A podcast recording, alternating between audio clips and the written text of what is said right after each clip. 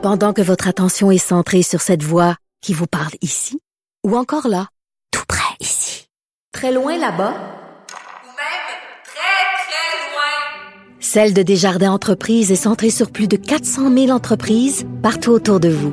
Depuis plus de 120 ans, nos équipes dédiées accompagnent les entrepreneurs d'ici à chaque étape pour qu'ils puissent rester centrés sur ce qui compte, la croissance de leur entreprise.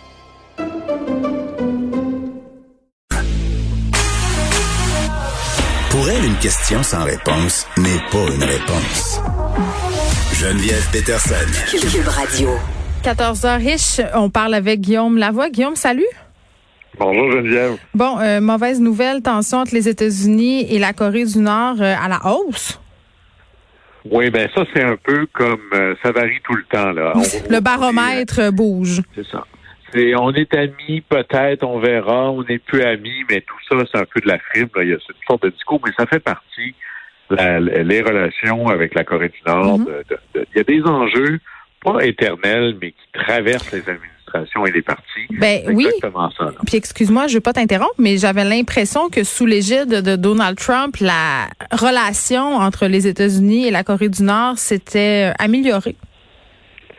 On est plus dans le paraître, là, parce Ah, que les fondamentaux sont toujours les mêmes. C'est- vraiment ce qui animait Trump. hein, là. Il était obsédé par l'idée d'avoir un sommet avec le leader nord-coréen Mhm. pour la fameuse photo. C'était ça qui était le but. Mais à la fin, la Corée du Nord, ce qu'il faut savoir, c'est que c'est un enjeu extraordinairement compliqué. C'est comme une espèce de toile d'araignée. Par n'importe quel bord que tu prends ça, ça fait bouger un peu tout le reste. Alors, la Corée du Nord est née avec les années 50 euh, parce qu'il y avait la Corée qui était divisée en deux. C'est un peu la suite du message ou du pattern de la guerre froide. Mhm. Même chose au Vietnam. Alors, le Sud, ami de l'Ouest, le Nord, ami du monde communiste. Et contrairement euh, au Vietnam, il n'y a pas eu d'accord de paix entre le Nord et le Sud. C'est un armistice. On a juste dit, bon, ben, on arrête de se tirer dessus. Mais on est toujours dans un état de guerre. Et la Corée du Nord, on- c'est aujourd'hui le pays le plus fermé sur la Terre. À peu près pas de, de contact avec l'extérieur. 26 coupes de cheveux possibles. Et, et encore, euh, c'est une dictature totale, odieuse, euh, maléfique. Si le mal existe, il est incarné dans le régime nord-coréen. Euh, le traitement réservé à la population là-bas, euh, qui, à cause que le pays est tellement sous-développé, des millions de morts à cause de famine, on est là, là. Alors, à côté de ça, le, le goulag est un club med, là. Et ce qu'on voit, c'est que c'est un régime qui survit essentiellement uniquement parce qu'il est euh, approvisionné, soutenu par la Chine. Et c'est là que ça Mhm. se passe. Et en proportion, il y, a à peu, il y a à peu près 50 quelques millions de personnes en Corée du Sud, 25 millions de personnes en Corée du Nord. Et la ligne entre les deux, qu'on appelle la zone démi- démilitarisée, moi je suis allé, c'est une ambiance à couper au couteau. Ah, raconte un peu. le sentiment que c'est dans un état de guerre. Alors, il y a la fameuse frontière entre les deux. Ouais. Et des deux côtés de la frontière, c'est une zone où il ne peut pas y avoir de militaires. Bon, et au sud, c'est presque devenu une attraction touristique. On peut se rendre, il y a des explications, mais on comprend très, très bien sur le, le caractère lourd de l'ambiance quand on arrive là. Et quand on va jusqu'à la ligne, eh bien, on voit les soldats nord-coréens de leur côté nous regarder. Et là, c'est très, très, très chorégraphié. Il faut pas que ça déborde, cette affaire-là. Parce que, à la fin, il y a toujours un état de guerre qui existe entre les deux. Et moi, j'ai même rencontré une délégation nord-coréenne au Venezuela lors d'un espèce de, de congrès. Et c'est de l'ordre, c'est presque, c'est une farce presque. Là. On rentre euh, alors que c'est assez relax comme ambiance. On marche au pas cadencé avec euh, un énorme drapeau à la gloire du leader. On est dans la dérive la plus grande du, de l'ère soviétique ou communiste. Là. Mais là, est-ce qu'il n'y a jamais leader- personne qui essaie de sauver dans ce type d'événement-là, comme c'était le cas, par exemple, en, euh, dans le temps de l'URSS? Ça arrive, mais c'est très, très rare parce que ces gens-là, et c'est là qui était ma rencontre, sont extraordinairement entourés par des membres du régime. On peut imaginer que leurs Mm. familles sont sous menace si jamais ils ne reviennent pas. Ça. Alors tout ça, c'est un régime qui ne sert essentiellement que ces quelques dirigeants. Et comment est-ce que le régime, la, la- essentiellement la, la politique générale du régime pour se maintenir au pouvoir, c'est bien sûr la terreur face à son propre peuple, mais c'est, on pourrait résumer ça en termes très diplomatiques, max la menace. C'est-à-dire, je vais peut-être développer l'arme nucléaire, soit pour la lancer moi-même, mais c'est moins euh, probable qu'on pourrait le penser, mais peut-être même pour vendre du matériel nucléaire à des groupes qui sont pas, disons, sur notre liste de cadeaux de Noël pour l'année, là, des groupes terroristes. Et elle est là la grande crainte. Mais est-ce qu'ils ont vraiment un, programme nucléaire? Il y en a, il y a vraiment un programme de développement de matériel nucléaire pour enrichir de l'uranium tout ça est pas clair. Où est-ce qu'elle est exactement le niveau de développement Oui, j'imagine qu'ils sont pas très, euh, pardon, j'imagine qu'ils sont pas très transparents là dans dans où sont rendus dans cette histoire-là. Non, et le plus grand danger du monde, à la limite, c'est pas les pays qui sont des pays ennemis ou adversaires, mais plutôt des pays qu'on appelle des États euh, soit voyous ou des États en faillite, où est-ce que le mm. contrôle réel de ce qui se passe est très difficile. Et là, l'idée du max la menace, c'est si vous voulez que j'arrête de développer ce genre de choses-là, ben, c'est mon rapport de force. Alors, c'est comme ça que la Corée du Nord réussit à se maintenir. Tout ça n'existe que parce que la Chine les laisse jouer ce jeu-là dans une certaine mesure. Alors là, on a essentiellement deux approches si vous êtes euh, dans une logique américaine. Soit c'est l'approche que j'appellerais le irresponsable, c'est-à-dire l'option G.I. Joe. Alors, on va aller bombarder ça, puis on va mettre ça tout égal, puis là, il n'y aura plus de problème après. Ouais, ben là, non. la Chine, mettons. C'est pas, pas, comme ça que ça marche. Justement parce que la Chine à côté, là, c'est pas exactement euh, un petit pays. C'est une puissance, entre autres nucléaire, et extraordinairement puissante. Alors, il n'y a pas de solution en Corée du Nord sans que la Chine soit d'accord.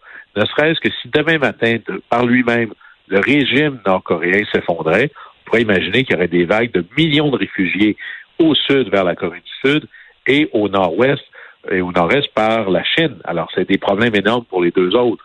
Alors, il faut trouver une solution. Elle n'est pas évidente.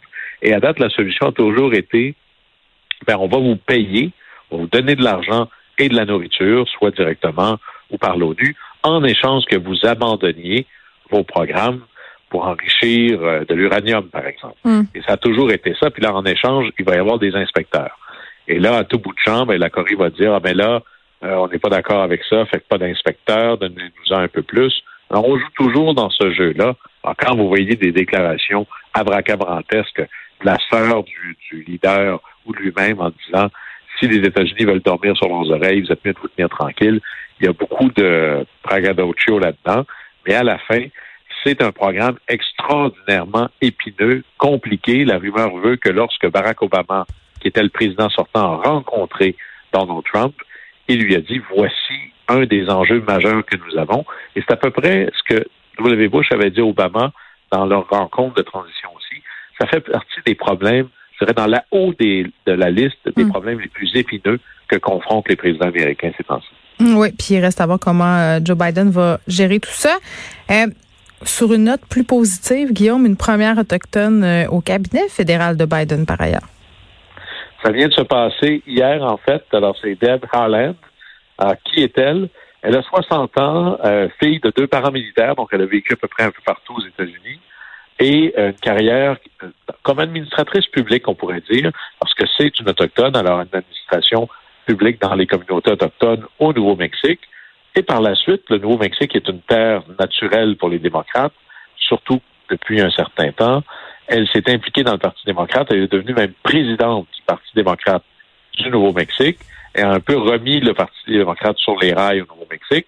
Élue au Congrès comme euh, représentante, donc députée fédérale, si on veut, en novembre 2018, et eux sont en élection deux ans. Réélue en novembre 2020, donc avant hier ou à peu près. Et là, alors qu'elle était en train de presque juste réaliser qu'elle venait de se faire élire, le président Barack Obama, euh, pardon, le président Biden l'appelle en disant J'ai une idée pour toi. Viens donc, euh, abandonne ton siège, on vient de te, faire élire, et on va te nommer secrétaire, donc ministre, membre du cabinet, responsable du département de l'Intérieur. Et là, elle doit démissionner parce qu'aux États-Unis, c'est illégal de travailler ou d'être rémunéré par deux branches du gouvernement en même temps. Elle était donc dans le législatif, là, elle sera dans l'exécutif.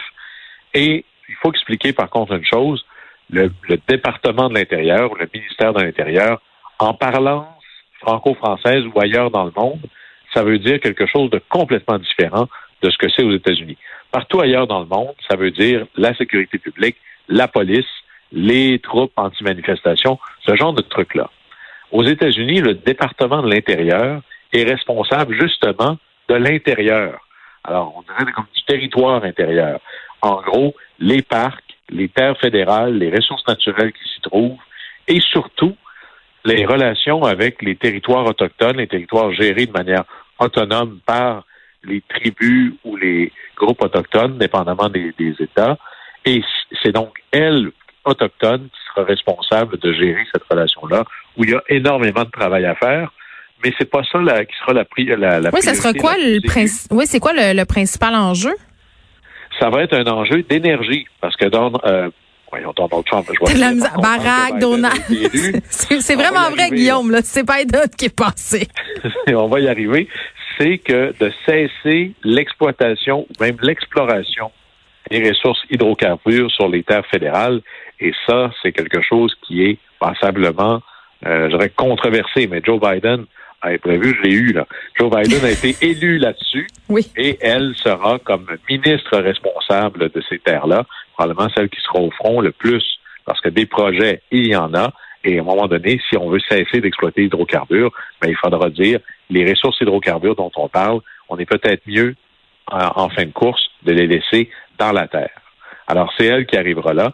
Alors, c'est une nomination historique, certainement. Elle a été élue au Sénat, euh, confirmée par le Sénat, 51 votes en faveur, 40 votes contre, et même des sénateurs, sénatrices en cause, celle de l'Alaska et du Maine, qui disaient qu'ils n'étaient pas très, très en faveur de sa candidature à elle. Mais la, le symbolisme était tellement important. On va donner la chance aux coureurs à ce moment-là. Ben oui, c'est vrai que le symbolisme est très fort. Guillaume Lavoie, merci. À demain. À demain. Au revoir.